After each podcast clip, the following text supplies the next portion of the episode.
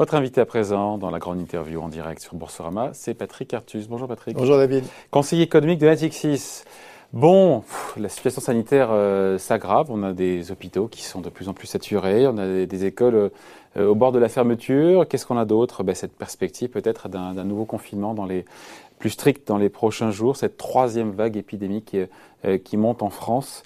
Euh, voilà, qu'est-ce que ça vous inspire là, tout ça? Le momentum n'est pas bon quand même. Hein. Oui, alors il y a deux inquiétudes. Il y a une inquiétude de court terme. Oui, je parle de celle-là. Euh, qui est de dire que bah, le deuxième trimestre euh, dont on pensait qu'il serait en croissance positive va bah, probablement être en croissance négative.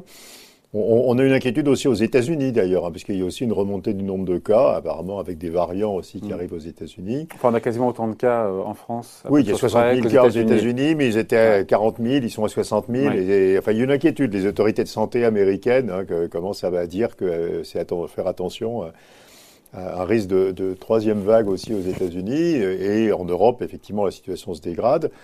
Bon, quand on regarde les prévisions, alors je sais que les prévisions des virologues, des épidémiologistes sont, euh, sont contestées, mais enfin, bon, disons une marge d'erreur. On, a, on, on, voit bien, on voit bien cette troisième vague, elle était assez bien datée, hein, ça commence mi-mars, et ça devrait se calmer avec la vaccination euh, fin avril, début mai. Quoi, hein, euh, voilà, donc on a quand même un mois encore. Malgré notre retard à l'allumage en termes de vaccination. Oui, parce que euh, dans, en Europe, euh, en mai, on va arriver à des taux de vaccination qui commencent à se voir vraiment sur la, sur la dynamique, hein, en particulier sur la dynamique.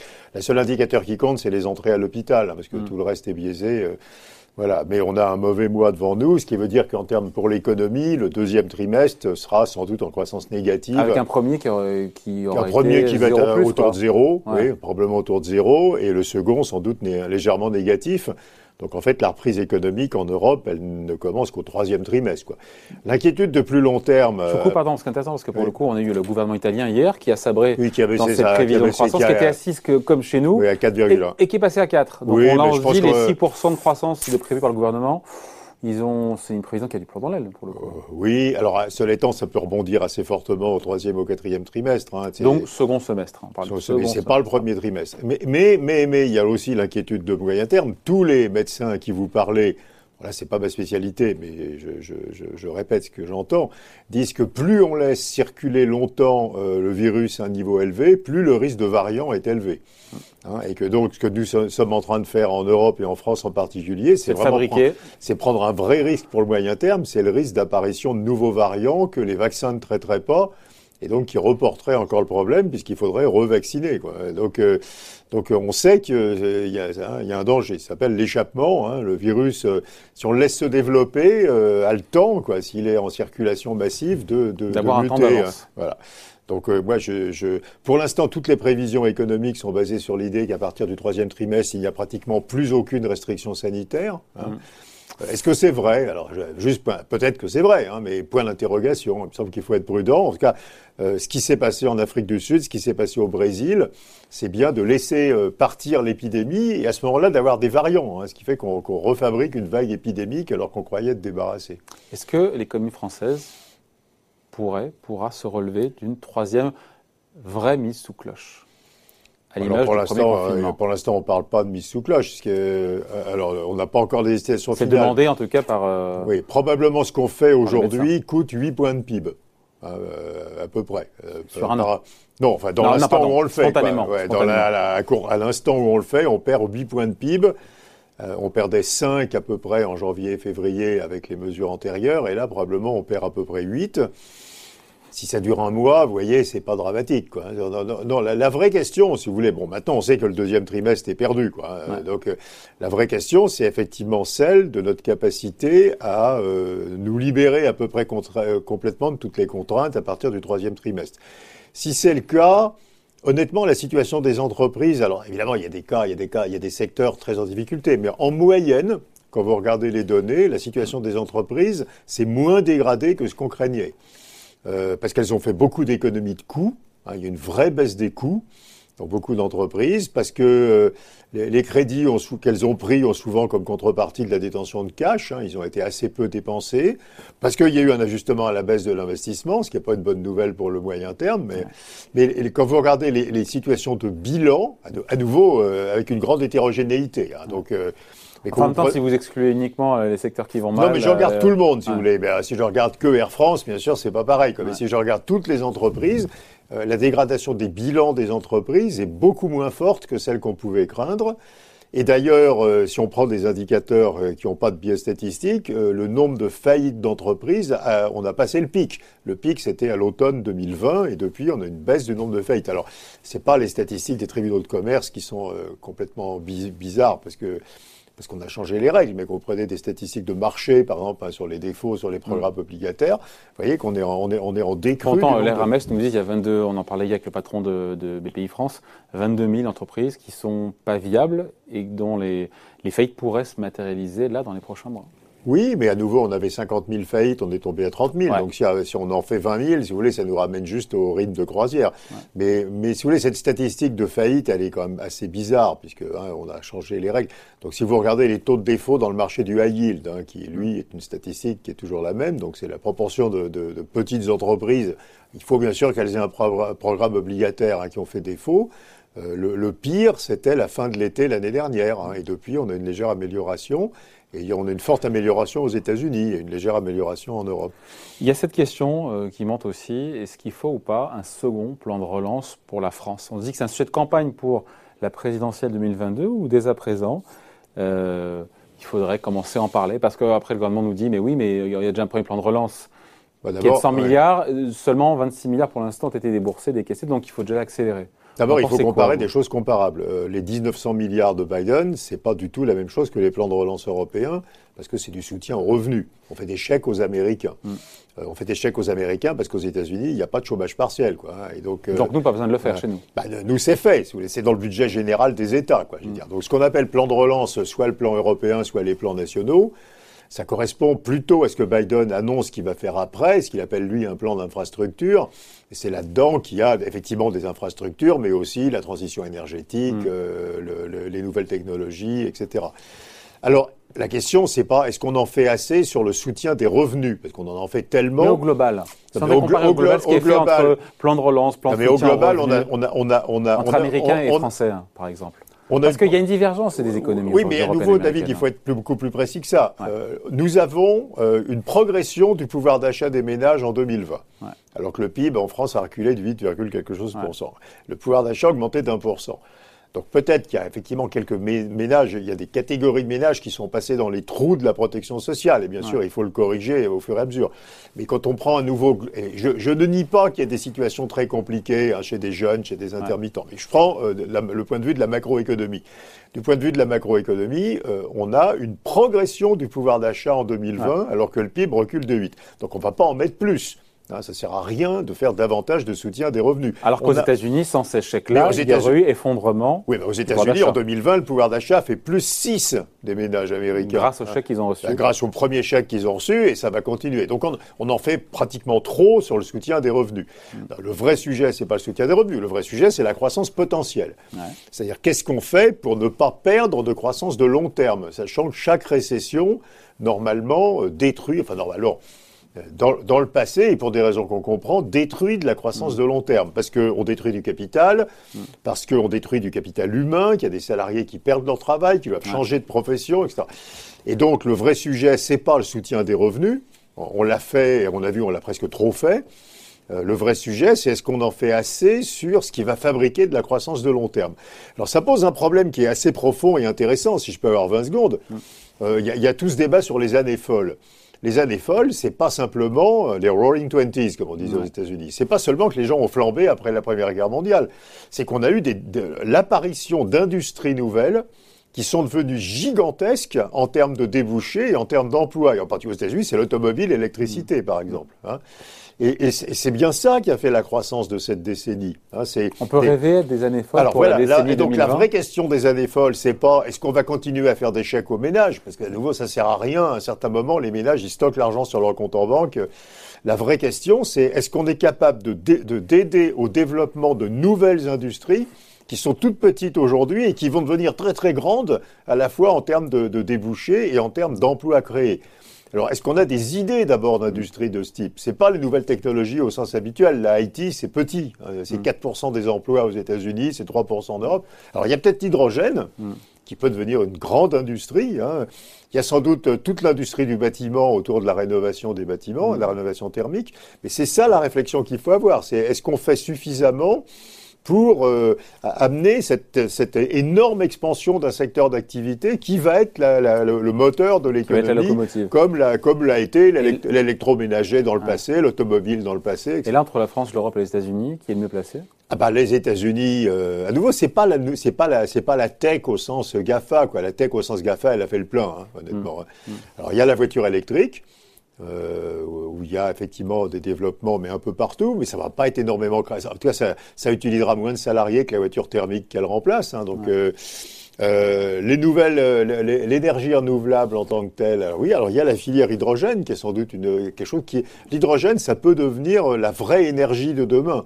Quoi, ce qui remplacera le gaz liquéfié, par exemple, aujourd'hui, quoi, hein. Peut-être qu'on va, tout va marcher à l'hydrogène, peut-être. Alors, peut-être, voilà. Mais il faut vraiment réfléchir comme ça, quoi, en disant, est-ce que, est-ce qu'on met assez d'argent public pour être ceux, euh, qu'est le pays où ça va se produire? À l'échelon national ou à l'échelon européen? Alors, ou à l'échelon européen, parce que regardez ce qui se fait sur la batterie électrique, ça, ça peut pas se faire à l'échelon national. C'est, tout est européen, quoi, hein, donc c'est forcément à l'échelon européen. Après, vous posez un autre problème qui est, après, je prends un exemple qui est les éoliennes. Le, L'Europe aujourd'hui, alors espérons que ça dure, fabri- à de l'avance, à de l'avance. Ouais, fabrique quatre-vingt-dix-huit pour cent oui, des éoliennes qu'elle installe. C'est le Horsted. Et, et alors il y a il y a trois fabriques, il y a trois il y a trois pays qui fabriquent des éoliennes en Europe, qui ouais. sont le Danemark, l'Allemagne et, ouais. et l'Espagne. Donc Vestas. Donc supposez que le fabricant danois devienne euh, l'énorme fabricant européen d'éoliennes. Mmh. Bon, euh, c'est vrai que ça sera terrible, formidable pour l'Europe, mais pour les pays qui en auront pas, euh, ils devront les acheter aux Danois, quoi. Donc mmh. évidemment, après il y a des problèmes de redistribution entre pays. Bon, enfin, ça n'a aucun sens euh, de, de raisonner en termes national, quoi. Il faut évidemment raisonner en termes européens. Voilà, donc c'est ça la, la vraie problématique Anéfol, c'est vraiment celle-là. C'est-à-dire, est-ce que est-ce qu'on met de l'argent public pour être ceux qui développeront l'industrie du futur, mais l'industrie du futur, à nouveau, c'est pas quelques types euh, qui font de la programmation, quoi. C'est c'est quelque chose qui devient une grosse, un gros secteur d'activité, quoi. Bon, autre sujet pour le coup. Alors on n'est pas dans le futur, on est dans le présent. Euh, les bons du Trésor américain. Je voulais aussi avoir votre point de vue là-dessus.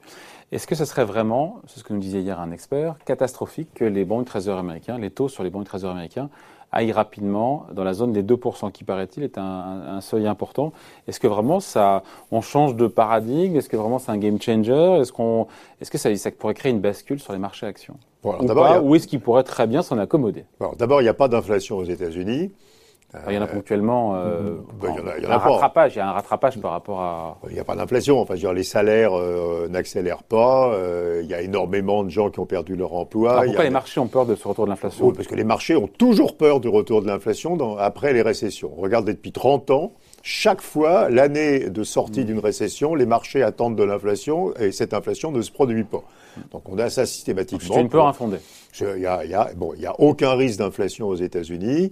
Euh, Encore moins en Europe. Alors on s'excite sur le prix du container, le prix des semi-conducteurs. Bon, l'inflation, pour quatre-vingt-quinze pour cent, c'est les salaires, hein. Mm. Et donc, tant que vous ne voyez pas d'accélération des salaires, il n'y a pas d'inflation dans le tuyau, il n'y a pas d'accélération des salaires aux États-Unis, et il y a dix pour cent des Américains euh, qui cherchent du travail, quoi, hein. Donc, il n'y a aucune euh, raison que les non, taux et, longs, les rendements souverains voilà. Alors, mais après, européens, y a la cro...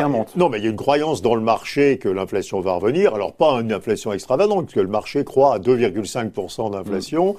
La Réserve fédérale nous dit deux virgule deux, et la réalité, c'est peut-être deux. Euh, voilà. Après, si les taux longs montent à deux, moi, je pense que c'est plutôt bon pour l'économie américaine. Parce que d'abord, la croissance nominale, cette année, elle va être à huit ou à neuf. Donc, avoir des taux à deux ou à un virgule cinq quand la croissance est à huit, honnêtement, ça n'a aucun effet sur rien. Sauf que avoir un peu de pente de courbe des taux, c'est bon pour les banques, donc ça aide à financer l'économie, c'est bon pour les fonds de pension. Voilà, et c'est, c'est, c'est quelque chose qui incite à prêter, quoi, je veux dire, à faire des financements. Et ça n'a aucun effet négatif sur rien dans un environnement où la croissance est entre huit et neuf, quoi. Donc, euh, donc honnêtement, le, alors, la stratégie américaine et la Réserve fédérale partagent cet avis. La Réserve fédérale ne fera rien tant que les taux d'intérêt sont pas à deux. Parce qu'elle mmh. pense qu'on est mieux à deux qu'à zéro, quoi, hein, mmh. euh, que, c'est, que c'est plus efficace, euh, à nouveau, parce et que à ça, deux, elle fait quoi, alors? Bah, à deux, euh, elle achète un peu plus de dettes, tout simplement, elle dit euh, qu'elle n'a pas envie que ça monte plus, et ça suffit sortira, quoi. Ouais. En même temps, si on voit que l'inflation ne revient pas... Si l'inflation euh, ne revient pas, alors le, moi je pense qu'on va avoir un peu d'overshooting. C'est-à-dire les taux, ils vont monter, puis ensuite ils vont redescendre un peu parce que parce qu'on verra qu'il n'y a pas d'inflation. Donc il n'y a pas d'angoisse à avoir sur... Non, non, il n'y a aucune angoisse à avoir. Américain. Mais alors, le, le problème, c'est qu'on examine... Il faut quand même se poser la question du plan de relance. Hein. Donc il y a les mille neuf cents milliards de Biden, plus les trois mille milliards à venir oui. sur les infrastructures. Ouais. Donc la vraie question, c'est qu'est-ce que ça fait, ce truc-là ? Et alors, la, la, ça ne fait pas d'inflation, mais euh, ce que ça va faire, et on le voit déjà, hein, c'est une énorme dégradation du commerce extérieur des États-Unis. D'ailleurs, on a des enquêtes qui montrent que, d'abord, le multiplicateur est très faible. Hein. C'est quand même assez étonnant. Vous mettez mille neuf cents milliards de dollars dans l'économie américaine, donc ça fait à, à la louche douze pour cent du P I B, et on révise de deux points à la hausse les prévisions de croissance. Il y a une donc, grosse ça, déperdition. Hein. Ça veut dire qu'on perd dix douzièmes du truc. Mais oui, on perd dix douzièmes du truc, parce qu'il y a un tiers de cet argent qui sert à acheter des actions, donc il fait marcher le marché, un tiers de cet argent qui sert à payer des factures en retard, et un tiers de cet argent qui sert à acheter des biens qui sont importés. Et donc, vous avez une énorme déperdition. Et euh, il est vrai qu'une partie importante de cette relance va dans le reste du monde, hein, avec euh, la, la, l'énorme augmentation euh, des, du déficit extérieur des États-Unis. Qu'est-ce que ça fait ? Donc, le risque, c'est pas de l'inflation. Alors, on peut le dire autrement. Tant que le déficit extérieur augmente, il n'y a pas d'inflation. Je veux acheter quelque chose, c'est importé. Il y a aucune... ouais. euh, ça m'en... Les prix monteraient. Si je voulais l'acheter, puis je peux pas le trouver, et cetera. Mais je peux le trouver, on l'importe. Ouais. Donc, ça fait, euh, voilà. Donc, ça, cette croissance va dans le reste du monde. Le problème, ça peut être que Euh, est-ce, est-ce qu'on ne va pas avoir une tension mondiale sur l'épargne ? C'est-à-dire qu'on risque pas d'arriver à un niveau de déficit public global qui est tel que mondialement, il n'y a pas assez d'épargne pour le financer. Première question. Et deuxième question, euh, ceci va causer une augmentation gigantesque de la dette extérieure des États-Unis. Est-ce qu'il y a assez de demandes de dollars dans le monde pour absorber cette augmentation de la dette Jusqu'à extérieure présent, des États-Unis ? Il y en a toujours eu. Alors, la demande de dollars dans le monde, c'est pas ce que c'était il y a dix ans. Les seuls qui achètent des dollars aujourd'hui, c'est les Européens. Mmh. Hein, les Chinois n'en achètent pas, les Russes ont tout vendu, les Japonais en achètent très peu, les pays de l'OPEP en achètent très peu, et cetera. Donc, c'est les Européens qui financent les États-Unis. Est-ce que les Européens vont continuer à financer sans limite les États-Unis en préférant prêter leur épargne aux États-Unis plutôt que de l'utiliser à l'intérieur de l'Europe ? C'est pas sûr. Donc on a un vrai bah, quand risque. Quand on voit le rendement du capital aux bah, États-Unis, on, a un risque. on, on se dit que quand même que c'est une bonne oui, affaire. Oui, mais euh, est-ce que est-ce qu'un fonds d'investissement ou un assureur européen à la fin, il va pas plutôt acheter la dette de la Commission quand la Cour de Karlsruhe la laissera émettre euh, plutôt que la dette du Trésor des États-Unis ? C'est pas sûr. Donc on peut avoir un effet, mais qui serait un problème de financement du dollar, vous voyez. Hein, c'est, ouais. c'est ça, c'est plus intéressant que l'inflation. Et au, et au global, sur les, la réponse monétaire, la réponse des politiques des, des banques centrales, pour vous, donc, il n'y a rien à redire sur ce que... Parce ah qu'elles bah, nous disent voilà, pas tout à fait la même chose. On a, toujours le, même, on a toujours le même débat, David. Le, le, il faut comprendre par rapport à ce que raconte Stéphanie Kelton, par exemple, vous savez, la théorie monétaire moderne, qui, qui, euh, qui ne s'intéresse qu'à l'inflation des biens. Donc elle dit, nous sommes capables de faire cette politique de déficit public gigantesque financée par la création monétaire sans qu'il y ait d'inflation. Il suffit d'arrêter juste avant qu'on soit au plein emploi, en gros, ce qui est, ce qui est vrai. Euh, donc euh, le, le problème, c'est pas l'inflation. Le problème, c'est qu'on a tout de suite des bulles sur les prix des actifs. Ouais. Les prix de l'immobilier, ils augmentent de plus de dix pour cent par an aux États-Unis. Regardez ce que font les actions. Donc le, le, ce que ne sait pas, ce qu'on, donc on sait éviter l'inflation. Donc on sait faire cette politique sans avoir de problème avec l'inflation habituelle, mais on ne sait pas faire cette politique sans avoir de problème avec les bulles. Et euh, Jay Powell, dont on voyait la, la tête ouais. derrière vous, Euh, à une question il y a trois semaines où on lui dit « Mais est-ce que cette politique va pas faire des bulles ?» Il répond « Oui, mais c'est au gouvernement à s'en occuper. » Ce qui est quand même… Euh, ah ouais. euh, ce qui est... Oui, et c'est pas faux, pas entièrement faux. Donc l'idée, c'est nous, on pousse l'économie, la théorie de la surchauffe, hein, mmh. qui était une invention d'ailleurs de Janet Yellen, hein, donc on continue. Donc on stimule l'économie euh, tant qu'on peut pour arriver rapidement au plein emploi. Ça fait pas d'inflation. Donc, on est d'accord avec les gens de la théorie monétaire moderne là-dessus, ça fait des bulles. Et ben, le gouvernement doit s'occuper des bulles, par exemple, par les politiques de réglementation, par les politiques de fiscalité, et cetera. Donc, ça veut dire que tout ça, c'est une histoire qui se termine mal. Tout cet argent, cette création monétaire, cette planche à billets qui tourne pour financer les déficits publics, pour injecter, encore une fois, euh, des liquidités. Ça se déverse notamment sur les actifs financiers. Et au final, ça termine en bulle. Il y, y a deux sujets. Hein. Il y a le sujet bulle.